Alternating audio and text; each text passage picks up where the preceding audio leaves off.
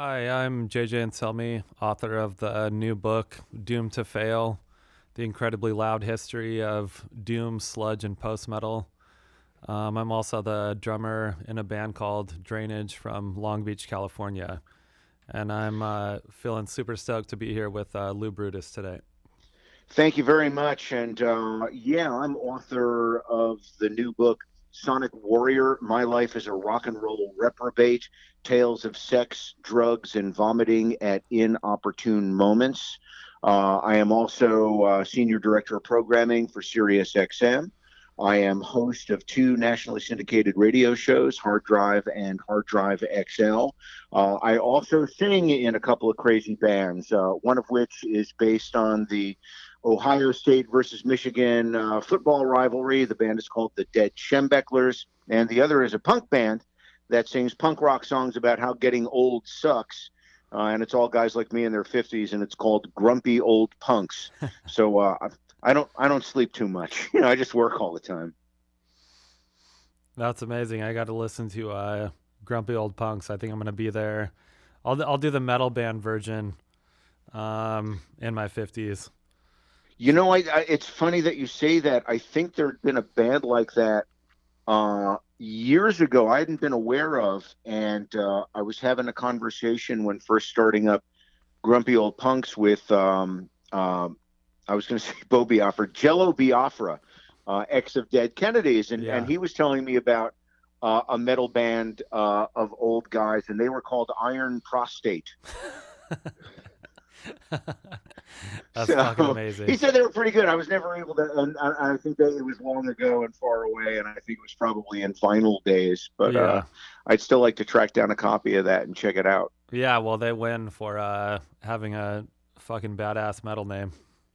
Yeah, you know, even Spinal Tap didn't come up with Iron Prostate. That's pretty good. Yeah, for sure. Yeah, it's very in the uh, spirit of Spinal Tap, though. So one thing, kind of, uh, you know, just looking at you've done so much, just so much crazy, interesting shit over the years, and had so many stories. Um, and so it seems like you've you've probably seen like heavy metal go through pretty much every phase there is. Um, and so I- yeah, I was I was wondering if you could uh, speak to that. You know, um, I saw my first show in December of 1976. I just turned 14 years old the month before. Uh, and actually, I, I cover the uh, the first concert in the opening chapter of the book. The uh, the chapter is entitled "The Time I Attended My First Concert and Threw Up on Carlos Sanchez," uh, and uh, uh, I had the flu. No joke. I was I was really sick and uh, certainly should not have gone to the show that night, but I didn't want to miss my first concert. Uh, so I insisted that my older sister and her boyfriend take me with them. Um, and um, sort of the rush of adrenaline when I got there and seeing the opening band, which was Ted Nugent, uh, who had just put out his Free for All album, which is actually a great record, uh, uh, put me in a mood that I should party. So I downed an entire bottle of Boone's Farm strawberry wine, passed out, missed Black Sabbath, and then vomited all over the garden on the way out and, and many of the people. But yeah, I mean, um, my introduction to metal was pretty much that year. Like, like I knew what was going on before that. Um, but some of my early shows included Black Sabbath, and then my second show was a couple of months later, February of '77, uh, Kiss with Sammy Hagar, and that was a that was a really interesting show. Um, Kiss had never played Madison Square Garden prior to that, uh, which seemed odd because you know they were native New Yorkers, but they said we're not going to play Madison Square Garden until we can headline it and we can sell it out clean. Wow. And um, uh, my cousin Tommy uh, managed to come up with a, a pair of tickets in the color coded green section of the garden for the show. And it, it, this is going to sound trite. It's still one of the greatest nights of my life. That's awesome. Uh, you know, you're 14 years old. It's February of 77. Kiss is absolutely white hot at this point yeah. and they put on one of the, the great shows I ever saw. So, um, yeah, again, back to the original point. I know I keep getting sidetracked here, but um, you could argue that the origins of heavy metal uh, go back to the 1960s and Zeppelin.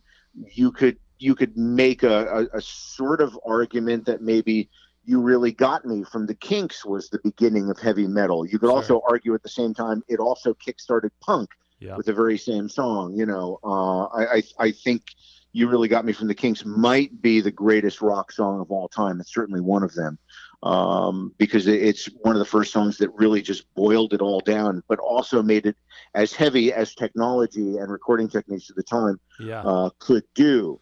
Um, so, so yeah. So from from my time uh, in the mid '70s when I first started going up to today, there have been, um, you know, there have been all sorts of genres that have broken off and and sounds that have come along, and uh, it's been interesting to to have essentially a front row seat for a lot of it through um, you know my radio career in particular you know the syndicated shows hard drive and hard drive xl where you know i, I was the first to give airplay to slipknot disturbed Yeah. godsmack five finger death punch and and halestorm and you know tons of other bands um you know i i think it it being heavy metal is although one of the most maligned genres of music Yeah. I think is is one of the strongest because it's always been a music that's for for outsiders and ne'er do wells uh, and outcasts from society in many ways. Uh, one of the misunderstood things about metal is that people who put it down tend to insult the intelligence of people who love it. Right. Uh, whereas most of the metalheads I know are extremely well read people Definitely. and uh, extremely well informed people. And the fact that they are so intelligent and so informed makes them want to reject society's bullshit in many Yeah. ways, uh, which is why I think they gravitate towards it. Uh, and, and listen, any genre is going to have shitty bands or stupid fans. Or yeah, I'm not saying everybody who listens to heavy metal is a genius, right. But I do believe that um, it probably has a higher uh, uh, a higher percentage uh, of hyper intelligent people, and and again, well read people, people sure. who uh, uh, who research and people who read and and people who want to fill their brains, and and they also want you know music that feels like getting hit with a fucking two by four in between their eyes. There's nothing wrong with that, you know. Yeah, yeah, it's always that's one of the things I always come back to as well in that like uh I I think in the early days, you know, like um the first reviews of Black Sabbath were essentially like this is kind of a joke, this is a novelty. And then as it still progressed there's always those kind of voices of like you know, this isn't actually art, this isn't as interesting as this other music. And the metal community just seems to operate on its entirely own wavelength and just does not give a shit and keeps reinventing itself in these cool ways and and you've been there for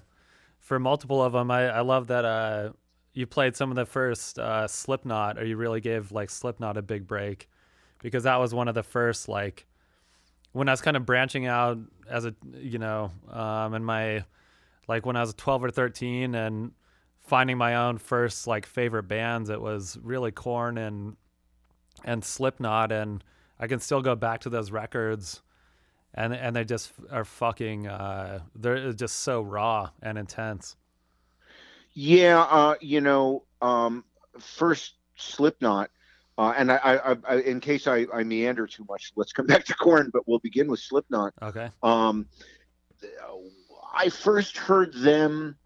It was a it was an unmastered, I think, unfinished and and not I think totally mixed version of you know we'll call it the debut album. Of course, there was stuff out before that. Well, major label debut, the the first record for uh, for Roadrunner, and it lit a fire under my ass like nothing had in in many years uh, before it. that's awesome Um, it was metal, but there were other things to it too. I, I still think uh, there was a, a, a maybe not an element of punk, but there was a spirit of punk somewhere in the recording and the approach and the vibe of the music. Um, you know, I'm, I'm, uh, I think maybe uh, Eyeless, uh, which is a tremendous song.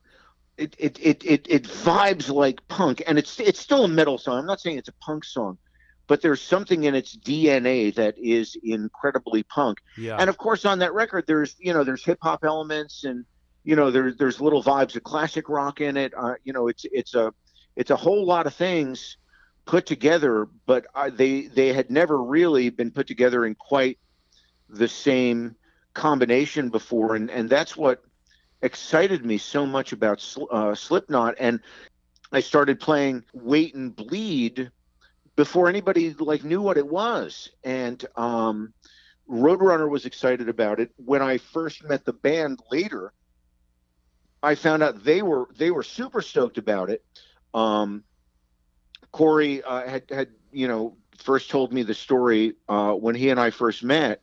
Uh, he was working at a porn shop uh, for for years, you know, like late night porn shop counter guy. Yeah. And he would he would listen to my show on uh, on uh, Lazer, the uh, uh, the big rock station in Des Moines, and he always said, "Well, I'm, I'm going to be on that guy's show." So I didn't know any of that um, I, I, just heard this thing and liked it, and, and, then as I started meeting the guys, turned out they had they had been listening to the show for years. And uh, I, I, the other thing that blew me away, other than the, the first listen, the first listens of you know the unfinished record that I heard, then the finished record, and then what really pushed it over the top was the first time that I saw them live. Yeah. And it was Ozzfest that year, and Slipknot was the bottom of the fucking barrel. They were the first band on stage. It was in Hartford, Connecticut. I think it was the first show of that tour. And I remember they had just hit the stage, and I, I come over the crest of the hill from the lawn. They were second stage. They weren't even main stage. They were opening the second stage. Wow. And there weren't a ton of people who were watching them, but the people who were watching them were going fucking ape shit. Yeah. Like there were clouds, just clouds of dust, like people going insane and I just I, I, I swear to God I remember it. I just stopped in my tracks and I'm still kind of far away and I just went, What the fuck is this? yeah. And I just was drawn to the stage and there's nine of these guys and they look like a nightmare. And the other thing that people forget back then, they had no budget for anything. Right. So it was really DIY. And again, it had a very punk rock vibe to it. Yeah. Uh, and I just remember like, holy fuck and then I, I go back to do the interview. Corey couldn't do the interview because he he at that point really didn't know how to tour and he didn't know how to protect his voice. Okay. So he was under doctor's orders. And and he and I like like kind of chatted a little bit, but it wasn't on record. Uh, I think the first interview, if I remember correctly, was with Clown and Joey. But when I got on the bus, the guys in the band, and they were in the oldest, shittiest bus you had ever seen. Like Elvis probably used this for fucking state fairs back in the 50s, and it stank. It stank so bad because there's nine guys, a ton of crew people. There, there must have been like 18 or 20 people on this piece of shit bus, and and it's it's already like hot and warm season, oh, and it just stank. Anyway, I get in the bus, and some of the guys picked me up literally uh, under their arms and carried me through the bus to the end of the bus and all the way back because I, I like had started trying to break the band already, and uh, uh, from that day on, the guys have treated me uh, really, really well, and and they've consistently put out great music and yeah. and put on some of the most phenomenal shows that I've ever seen in my life. And again, I've seen more than three thousand live music events, and Slipknot is one of the greatest bands I've ever seen. Some of the greatest individual performances, some of the gutsiest performances I've ever seen, for sure, uh, have been given by then. But back in the and I'll, I'll wrap up about Slipknot in a second. I'm sorry to ramble too much. No, um. You know, everybody like like other people in the industry that I knew, uh, and and I would be as excited then as I am now talking about them. Um, these other people would tell me I was fucking crazy. Oh, these guys are a gimmick they're a fucking joke. They wear fucking masks. Oh, this is garbage. And uh, I, I, I, I remember whoever the reviewer was for the next to last show in that tour cycle, which went on for like two years. The next to last show was in New York. I want to say at the Hammerstein. Uh, and uh, it was Halloween night. And I read the review the next morning, heading to Philadelphia, where the last show of the tour was going to be. And the reviewer was like, "Oh, these guys are a novelty, just like Halloween masks. Yeah. You know, they they all have numbers, not names, and their number will be up soon." And I just remember thinking, "I'll bet they show this guy really bad." Uh, I, I'll bet they'll show this guy up really, really bad in the years to come, and they did. So anyway, it was like it, it took about a year or a year and a half uh, where I was like the voice in the wilderness. Uh, but the eventuality occurred and uh, they exploded. And Yeah. uh, I'm glad they did. And the world's a better place for them. Yeah, that's for sure. And like you said, the uh, I think that influence just speaks for itself. There's a whole new generation of of bands that are really kind of taking the Slipknot sound, you know, to a different level. Even now, I think the band Code Orange really stands out to me as doing something pretty interesting with that. Well, you know, I, I, I think one of the things that Slipknot showed, uh, and then we can move on to Korn, who, who is who has has done essentially the same thing that I'm going to talk about right now, but in a different way. Uh, they've done the same thing differently, uh, uh, but Slipknot showed that you know you can you can you can do metal, and it's still metal. But you can take different rhythms and you can take different instrumentation and you Yeah. can do different stuff with the sampling and the keyboards and turn it into something. Uh, uh, and again, you know, that's where the advantage of having nine guys comes in that they're able to do all these other things that nobody had done before. And and the other cool thing is, you know, certainly sometimes bands now will use some tracks or they'll they'll they'll they'll uh, key stuff for their backing live uh, and and I don't mean like they're just lip syncing. That's a totally different thing. But some Mhm. people, you know, they have string parts or horn parts or something that obviously, you know, they're not going to be able to bring a, a horn section out with them or an orchestra or something. Right. Um, you know, what Slipknot has done is, you know, they just have all the fucking guys live with them, which is pretty insane. Yeah. Uh, and and also it's just so entertaining to to see, and in particular, um, uh, they are the most fun band to take photographs of in concert. That's another thing that I do quite a bit of is is photography. Um, you know, through the years, because I've had access to all this cool stuff, uh, I've started taking more and more pictures and getting more and more serious about the equipment and and and learning how to do this stuff properly. yeah. And when you go to shoot Slipknot, it's if you can't find something to take pictures of, you're just you know yeah. you're just fucking not doing it right. You yeah. know, you're- have to yeah, be the- looking the at funny thing is, something. you know, you might be uh, in the center of the photo pit and you're looking off to to the left, and and you know Sid has come down from his uh, his turntables and he's dancing around in the front. You're thinking, well, there's the great shot. Meanwhile, just out of sight to your right, you know, just out of your peripheral vision, Corey, Mick, and Jim are fucking going off on one another, and you're missing something else spectacular to take pictures of. So, yeah. um, so so you know that's all the Slipknot stuff. But back to Korn, you know, Korn was one of the pioneers in taking other sounds and putting them into metal. Uh, you know, in their case, uh, quite an element of of uh, hypnot, uh, ex- excuse me, uh, hip hop, Yeah. uh, and also some textural things that come from a more straight up dance world True. uh, and and really about the only band that I could think of super early who is doing it heavy uh, in a heavy sense uh, was a, a phenomenal band who are still around, who are still great.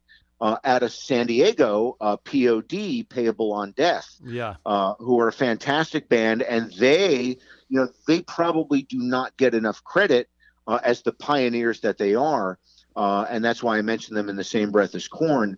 Um, you know, obviously, Korn has become a role model for uh, a number of different groups through the years. I, th- I think they were heavily, you know, influential on on Slipknot. Yeah. Um, and one of the one of the, the the great things about Korn, and one of the things that I, I admire the most about Korn, is the fact that they are super fucking ballsy about taking chances with their sound. True. Now they always sound like Korn, however, they are always with every record trying something different. They're looking for new elements. They're looking for new rhythms. They're looking for new textures. And it does not always work spectacularly. I, I you know, there I don't think they've ever had a bad album, but there are certainly albums that are better than others. Right. Um, but the important thing is that they don't do the same shit over and over again and they continue to evolve. Um, I can't really think of a band that has done the same thing seemingly over and over and been really, really good, with the exception, perhaps, Slayer. of ACDC. Yeah. ACDC, you know, other than the change in vocalists, they've always sounded like ACDC. True. Um, but it but it works for them, and they uh, are also such a great live act, uh, and also uh, had the ability to reinvent themselves twice now. Uh, in the wake of Bon Scott's death, and then in the wake of Brian uh, with his vocal cord troubles, being forced to, uh, you know, um, um, depart from the band, and and you know, I thought Axl was going to be a disaster, and said as much on the air. Yeah. Uh, and I wasn't trying to be a dick. I, I, I, swear to God, I, I, I try to go out of my way to be supportive. And if I, I if I have a less than stellar thought about something, I, I try and keep it to myself. Uh, so I wasn't like talking shit about Axl, but I did express my reservations and my doubts that um, he would do well with ACDC. And boy, oh boy, was I fucking wrong. uh, and I was happy to correct myself. Five, I, I corrected myself five times more than I probably ever said anything. Negative excuse me, it. doubtful yeah. um, uh, about Axl, and uh, uh, good for him. You know, uh, again when when he shows up and, and, and gets on stage, he's fucking great. You know. Yeah. Um, so yeah, I mean, uh, uh, Korn and Slipknot are, uh, you know, they're they're just two of the most important things going on the last twenty years or so. And you know, there's nothing. I think offhand that I can rem- remember in the book about Korn. There are certainly two Slipknot related things in the book. Um, one is actually uh, a, a Stone Sour based chapter, and and just in case people don't know, my book is a memoir, um, with each chapter being a standalone story, and much like if you and I were sitting at the bar talking crazy ass rock and roll stories, Yeah. you know, like you know we might you know well, like we cover a festival or something together, and, and we end up at a bar uh, afterwards, and and you know like everybody starts telling crazy shit they've seen. It's just what happens. Um, so these are unrelated stories and they hop around in time. There's there's just no rhyme or reason to the the order. But the stone sour chapter is entitled the time our tour bus ran over a guy on the new jersey turnpike. And uh, i was traveling with stone sour. Um, i joined up with that leg of that tour in new york city. Then we went up to bangor maine down to connecticut and then after Connecticut, the band was going to drop me off uh, in front of my studios, my office in Washington, D.C. Um, so I got in the bunk early that night, said good night to everybody. I knew I wouldn't see them in the morning. I'd be getting off the bus uh, before everyone woke up. And I remember I woke up in my bunk and I felt the bus had stopped, but I, I hadn't felt I slept long enough to be in D.C. And uh, I heard somebody moving outside the the the uh, uh, uh, the bunk. So I pulled back the curtain, and and there's Jim Root. Jim was, of course, still a member of Stone Sour at that time. And I said, "Hey, Jim," and I'm still asleep. And Jim, hey, man, I think we're in D.C. Gra- grab a suitcase, man. I got to get off the bus and go.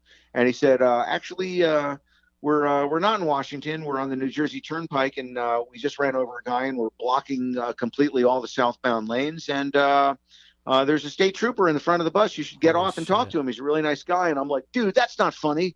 That's really sick. Why would you say that shit? He said, "No, seriously, we ran over a guy and we're in the New Jersey Turnpike, and uh, the state troopers want to talk to everybody." And oh, uh, the guy turned out to be relatively okay. Uh, and you know, it's a much longer story. You can read it in the book. The other Slipknot related thing, um, the chapter is entitled "The Time I Escaped the Wisconsin State Police and Their Fake Phallus Felony Enforcement." And um, that uh, I, I surprised the band. I showed up at the closing night of the Subliminal Verses tour uh, in the U.S. Uh, dressed as Hunter Thompson. Hunter had uh, uh, committed suicide a couple of months before, and and uh, I was a, a, big fan of his, as was yeah. uh, Corey and and Clown from the band. And I would often just show up as Hunter Thompson just to you know act like a dick, uh, you know. um, and uh, so I showed up to surprise everybody and to MC the show that night. Um, Corey to prank Shadows Fall, who was opening the band. Um, long story short, he uh, walks out on stage stark naked except for his slipknot mask and some like a black plastic bag and some duct tape wrapped around his junk and as soon as he hit the stage he started prancing around and you know in through shadows fall as they're trying to do their number um, the crowd's going fucking crazy and then from behind me I, I hear corey's wife at the time scarlett go all right hunter you're on and she shoves me out on stage so it turns into this sort of weird ballet of me chasing Corey around with a, and I'm totally Hunter Thompson out with a fly swatter in my hand, swatting in the direction of the giant duct tape weenus, which I don't know if he had a sock in it or something. It looked like it came down to his knees. Um, or maybe he's he should be doing porn. I don't know. I tried not to look that close. Uh, and and the place went crazy. And I, I, don't think we were out there for more than 30 seconds. It seemed like longer. Uh, and then we both split and ran off stage. And uh, who do I run into? I run into the Wisconsin State Police who are now rushing the stage from up the side. So I, I ran up into one of the luxury boxes uh, where some radio friends of mine were and changed my clothes and uh, uh, uh I didn't get arrested, thankfully. I don't know if we had broken any laws, but the state police were certainly not happy. Um, so anyway, the, the full story is in there. It's uh, it's super goofy. And uh, one one last uh, thing while we're on the subject, there's another chapter in there in relation to Hunter S. Thompson, and it talks about the times I met him, and and we ended up kind of staying in touch, uh, although he had menaced me with uh, with uh, a cattle prod oh, and a bottle of Chivas Regal. Uh, and that's because apparently he liked me. He thought I was a good guy. Uh, but again, it's it's all there in the book, and again, it's it's all these unrelated kind of crazy ass stories from my career. It's uh, I, I, you know, looking back on it all, it's like I'm, I'm just glad I'm alive. Yeah, yeah, I can't wait to read it. And it's funny, uh, you mentioned Hunter S. Thompson because uh, his book Hell's Angels was actually a big influence on uh, Doomed to Fail because I really loved how he.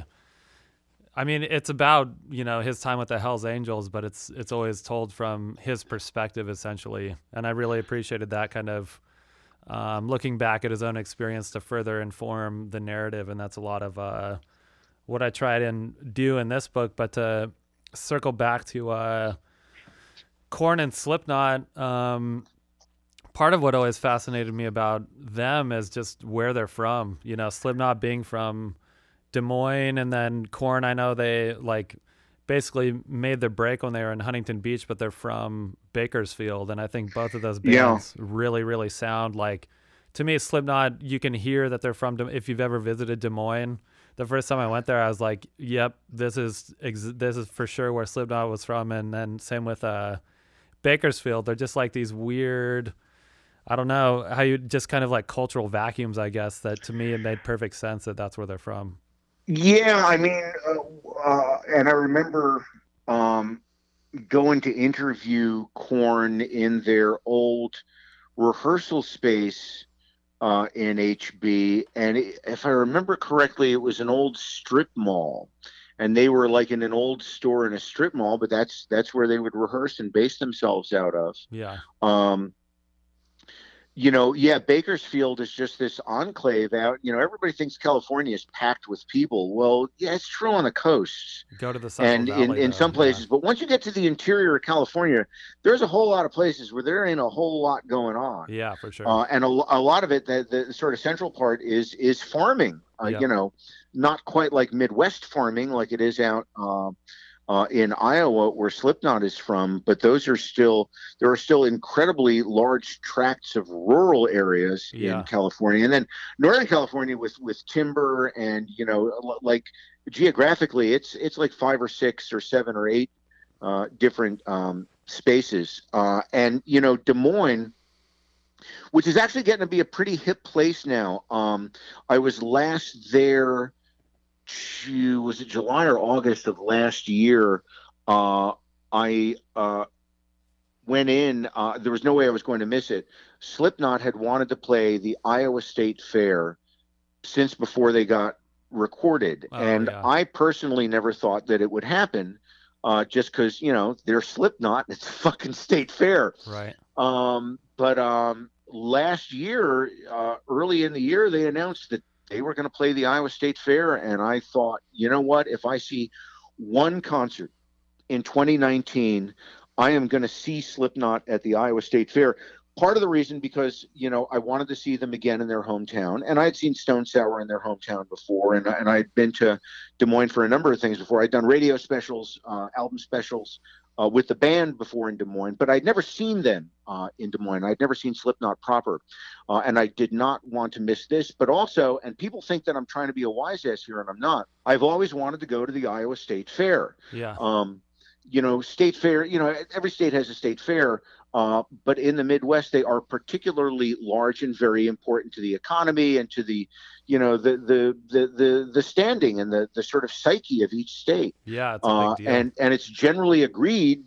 Uh, Iowa, uh, excuse me, uh, Iowa has the, uh, the the greatest state fair of them all in the U.S. So I, I really wanted to go. So I got there early enough that I had a day to just walk around the fair all day, and then the next day I was given the honor of introducing them on stage and uh, and emceeing the show, and uh, it was it was pretty emotional. And God, it was, you know, I, I've been out on stage hundreds and hundreds and hundreds of times, not just with the bands I'm in, but I, I do a lot of you know stage stuff for concerts and festivals and all that. yeah. Um, it it it was a big crowd, and I've been up in front of bigger crowds before, but there was an intensity to that audience that I can't quite remember in quite that way ever before. There was a real, there was something, there was some extra emotion in there, and I think it was because everyone knew that they were seeing something special. That you know, this was the this would be the biggest hometown show Slipknot would ever get to do Yeah. and they they they really put on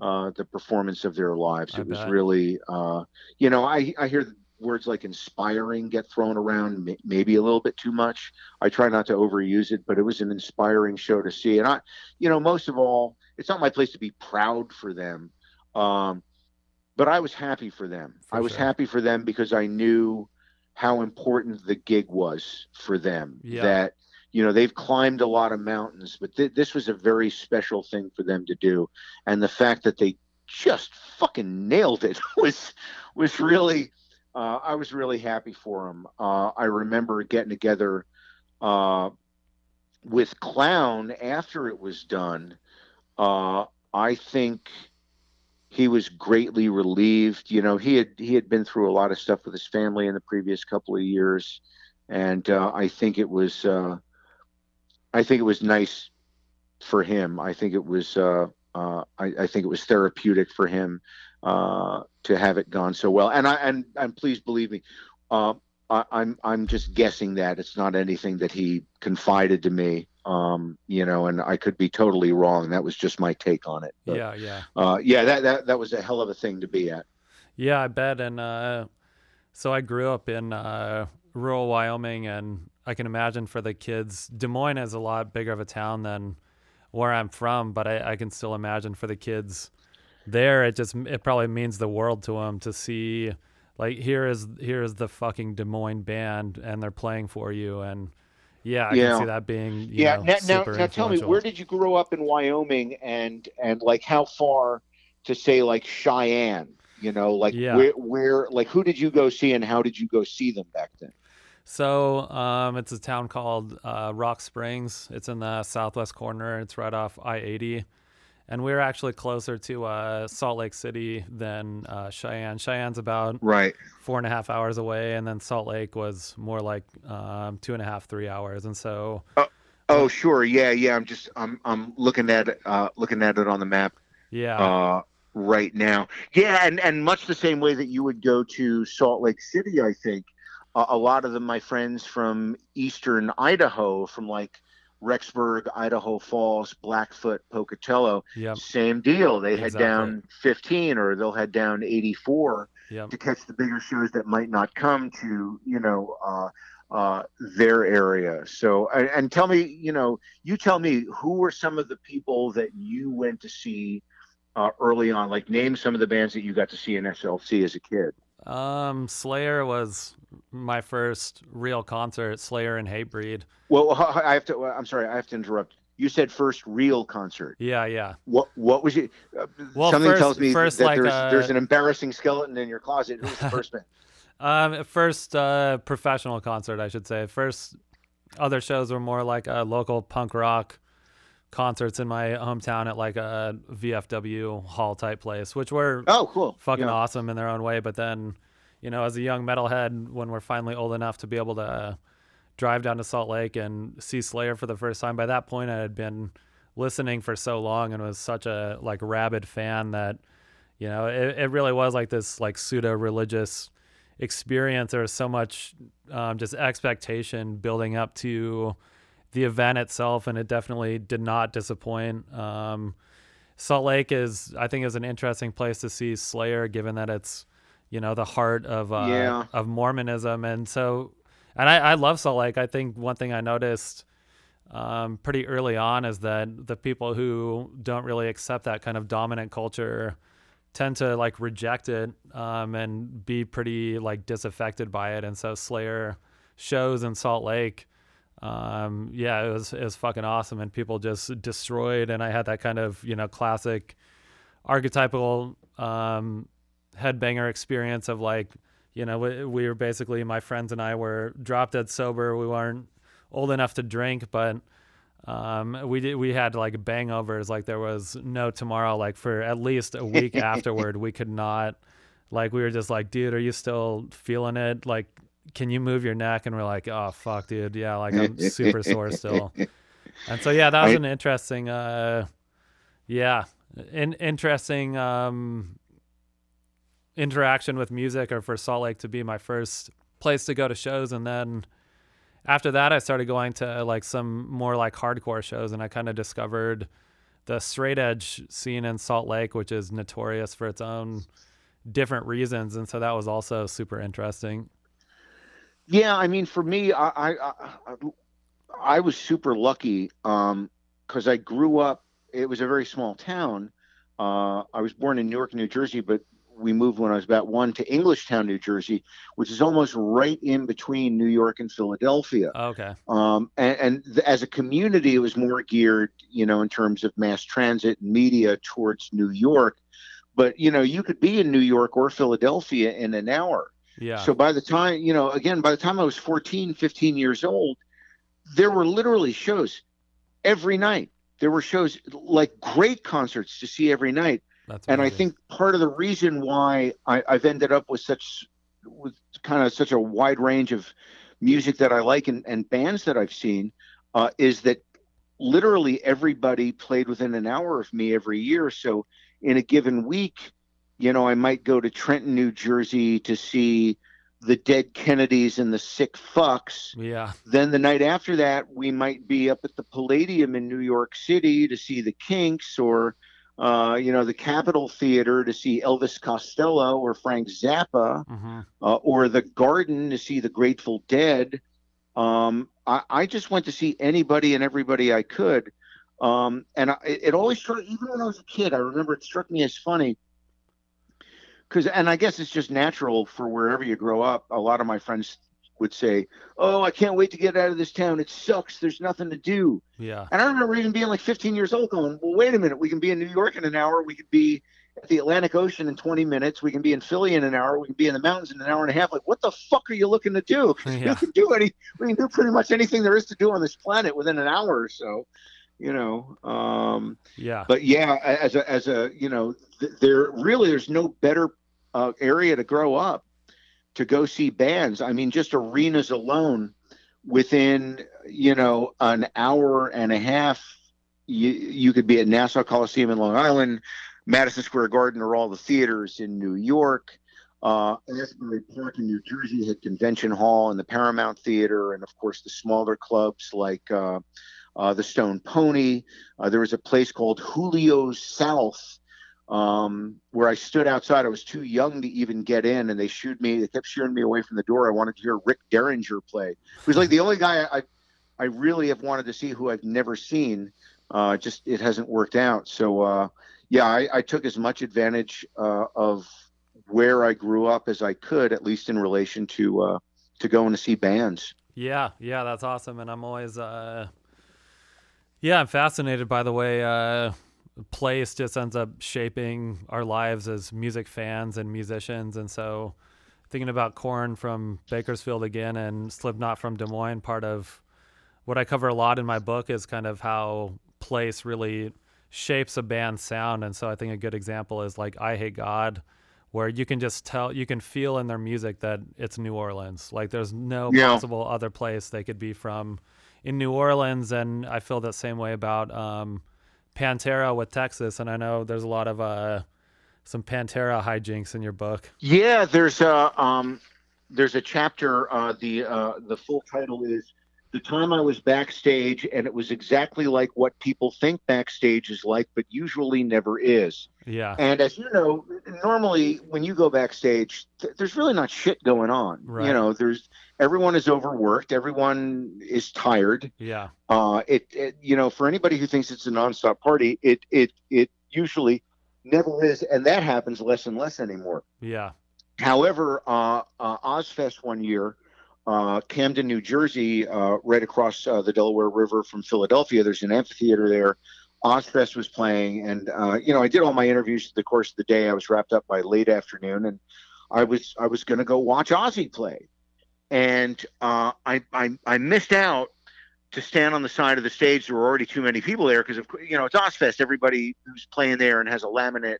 Yeah. You know, they all want to watch on the side of the stage. I had wrapped up my interviews for the day, and it was later in the day, and uh, I thought, well, I'm going to go watch Ozzy, and I wanted to watch from the side of the stage. But by the time I got there, side of the stage was already packed because, of course, it's Ozzfest and everybody from every band wants to get there and, and watch Ozzy up close. So I had to come back around past the dressing rooms to get back out to the crowd where I, you know, I was just going to watch with everybody else. And uh, I walked past Pantera's dressing room. And the dressing room, which, eh, like the size of a, you know, it was a nice sized room, but it wasn't really big. It was like Grand Central Station, New York, rush hour going into a holiday weekend. You couldn't grease another person and slide them inside. And everybody was holding a bottle of booze or something else. And they were j- just going fucking crazy. So I literally I squeezed inside up against the wall because I figured this I got to see. Because again, backstage is never a crazy party. It's always you know kind of dull. It's filled with rock stars. Everybody's fucked up. Um, some of them are carrying like full bottles of booze and just slamming them down.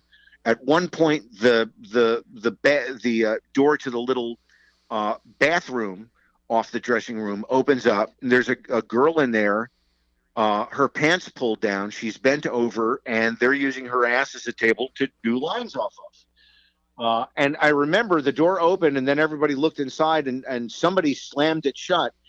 And I remember distinctly thinking, well, you shouldn't slam the door shut because that'll create a, a, like a wind and it'll blow all the coke or whatever it is all over the room. Uh, practical, but you know. Uh, anyway, I squeeze up against the wall and uh, I end up next to Wayne Static from Static X, who I, I knew uh, fairly well. And uh, he and I both had the same look on our faces like, what the fuck? And uh, I said to him, This is exactly what people think backstage is. And then he finishes the sentence and says, But never usually is. And I said, Have you ever seen it this intense? He said, Never, not even once. And uh, I hung there for a little bit just watching. Uh, Sully from Godsmack came up and uh, he had a bottle of something that he tried to get me to, to hit. And I had a drive. I had like a two to three hour drive from there. And uh, he he just good naturedly sort of busted my balls about not hitting it. Um, and uh, Dimebag, uh, Darrell, came over uh, at one point. Um, Vinnie, his brother, did a lot more of the uh, press, so I never spoke to Dime as much. But you know, we knew each other from sight, and uh, mm-hmm. uh, he offered me a, a, a blacktooth shot, and uh, I, I turned it down. And uh, he looked at my. I guess I had a strange look on my face just looking at everything, and he said something to the effect of, "This really isn't your scene, is it?" And I, I kind of shook my head and said, "No." And he said, "Oh, that's all right. You know, you'll probably wow. outlive us all." Uh, uh, and then, then he sort of disappeared into the crowd. I don't remember if it was him or somebody from their crew. Somebody set up a tattoo needle and was doing ink in the corner. Um, but uh, I didn't partake in that either. And uh, I ended up I ended up leaving soon after that, just because again it wasn't my scene, and I didn't want to be tempted by uh, doing something because uh, I had to drive. So uh, you know, discretion being the better part of valor. Yeah, I left. Pantera. So. I mean, in addition to the hijinks, there you know, there's a there's a very real like musical legacy that they set up, and I think part of that was just playing you know unrelenting, uncompromising heavy metal at a time when you know, as far as a mainstream standpoint, people were not interested in that, and kind of yeah, that's one of the things I I love about doom and sludge is that it's there's this kind of purity there of like people genuinely play it because that's what they want to hear and that's one of the things i always loved about pantera. Yeah and and you actually hit on a, a, a, a another point a little bit earlier in regard to pantera. Um, yeah. you know they were a texas band you know they they they they had element i don't want to say elements of southern right. rock because that just sounds a little too cheesy um, but there were, you know, there were textures in there of other things that uh, would make it easy to figure out if you for if sure. you had the right ear for it, exactly where they were from. And you know, uh, much like ZZ Top had a generation before, uh, you know, they wore that. Uh, they wore their Texasness. Is, is that a word? Texasness. They wore their Texasness uh, on on their sleeve, and uh, uh, it not only showed up in the yeah. texture of the music, but also in the imagery of the band and wh- how they wore and and how they uh, you know uh, uh, acted. Uh yeah, they were. You know, one thing I found in my dealings with them, and my dealings were always professional with them. you know, I drank with them on a couple of occasions and everything, but yeah. you know, it, it, it was not like buddy buddy kind of thing. Uh, but they were always great gentlemen, and um, they uh, they always took a great pride in where they were from, and I don't think they ever could have lived or really operated uh, out of anywhere else. And and uh, again, one other thing uh, uh, the brothers is they were both, God rest their souls, complete Southern gentlemen. Vinnie Paul, especially, who again I had many more yeah. dealings with through the years, and and real, I just like the guy he was he was a uh, he was a, a, nice person to be around. He was a, a very nice host. Uh, actually, you know, one thing I meant to put in the book, if I ever get to write another one, I'll, I'll probably put it in. It was, I think, it was an opening Ozzfest show, and I, I could, I, I, if I had a computer in front of me, I'd look it up. Whatever year it was, I think it was the first show, and it was Dallas. So I flew. It the first. It was the first or second show on that tour but I flew down to you know to do press with everybody. And uh, after I was all done, I didn't have to drive anywhere. Um, I don't think Pantera was playing. I think because it was in plus, I think the guys were there.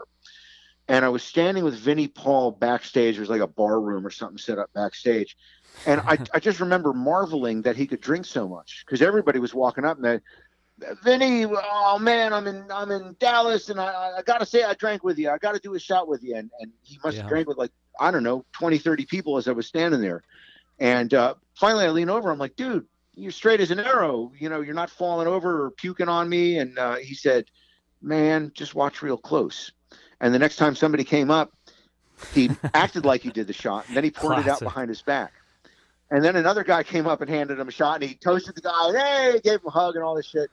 And and then a couple of seconds later, he turns to some other guy and goes, "Hey man, I got you a shot." And handed the guy the shot. Yeah. And then he turns to me. He goes, "Man, if I drank all that shit, I'd be dead." he goes, he, he said, "But I can't hurt their feelings."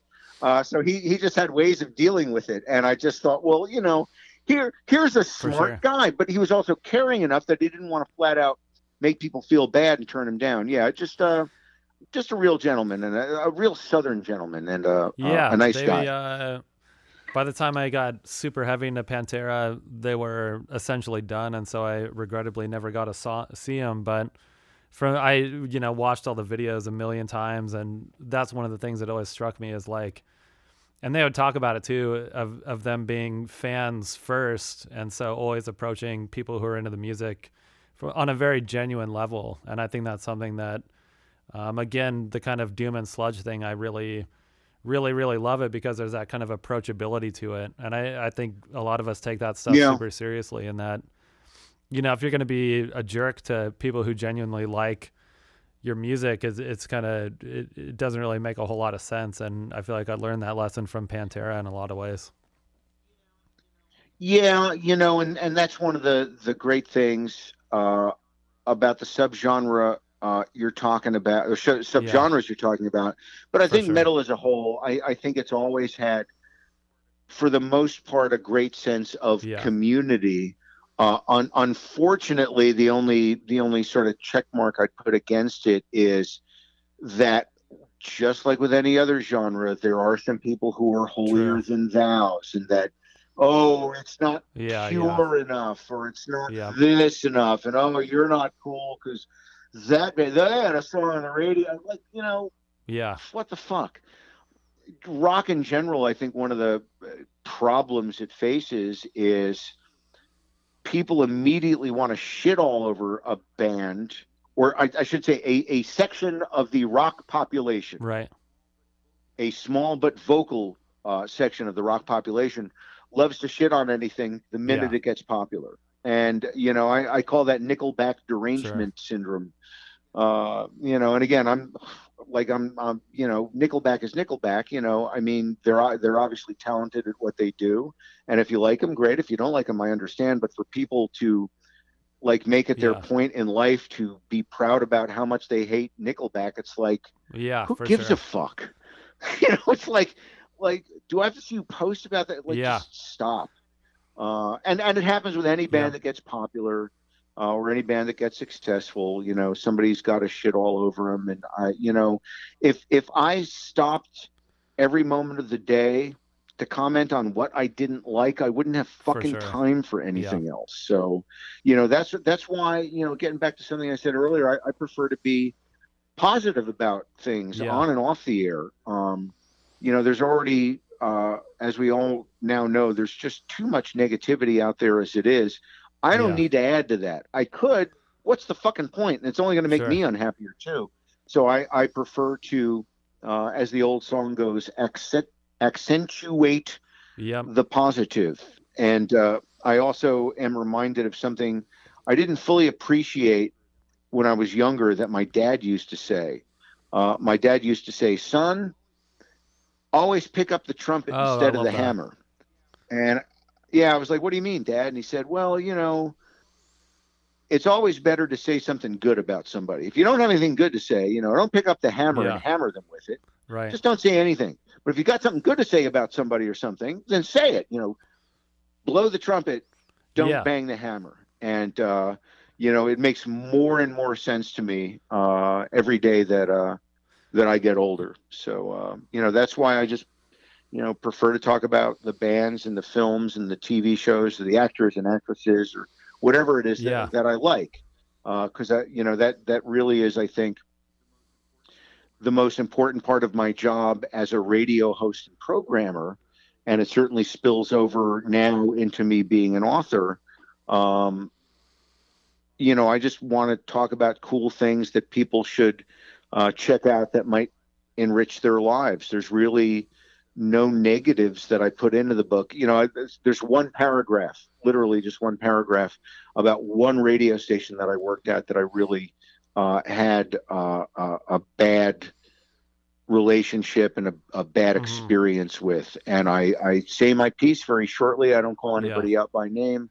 Uh, and, and I only say it because it, it needed to be told in the setup of the, the story. I needed to explain what the, where I was and what I was doing at the time. Uh, and other than that, you know, the, the book really, there's nothing bad about other people in it.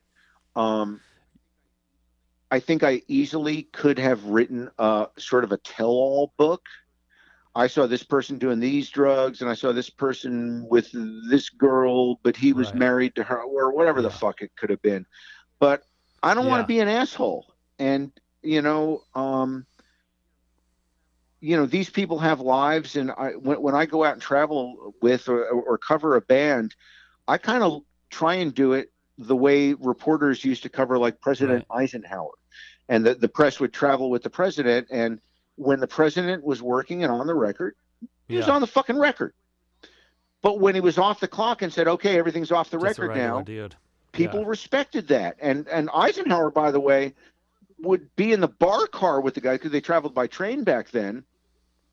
He'd be getting shit faced with him at the fucking bar car at the end of the day, and he could talk off the record. And and that's kind of how it is for me. Now, maybe my book would sell a lot more if I told if I told more of that stuff. But again, I I don't. You know, I don't want to be an asshole. I'm, I'm, I'm sure there are people who think I'm an asshole about certain things, uh, but I, I don't want to be an asshole about that. So, and, and again, I've seen enough kind of crazy fun stuff that it was more than enough Right. for a couple of books. So, um, Yeah, that's there you uh, go.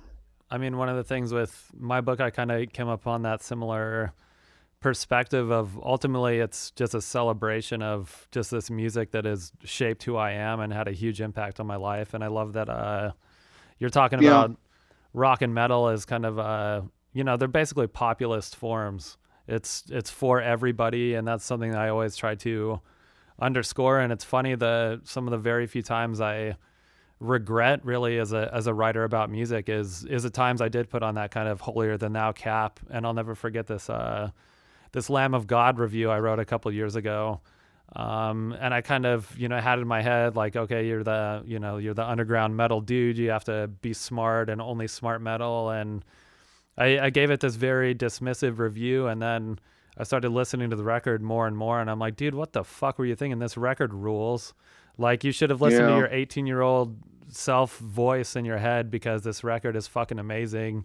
And I still listen to that record that Yeah. um I don't know how to pronounce it, but it's the one Randy um they wrote when he was in the prison in uh I think Czechoslovakia after that kid had uh died. Yeah, yeah. oh yeah. And, and by the way, his book on Yeah, that phenomenal. subject, uh, It's super is good. fascinating is and a great. great read. And, uh, it's ultimately very Yeah. uplifting, but it, it gets really dark. And it's certainly, you know, the event it's based around is, you know, is sad Yeah. and tragic. Um, but he made as positive a thing out of it as he could.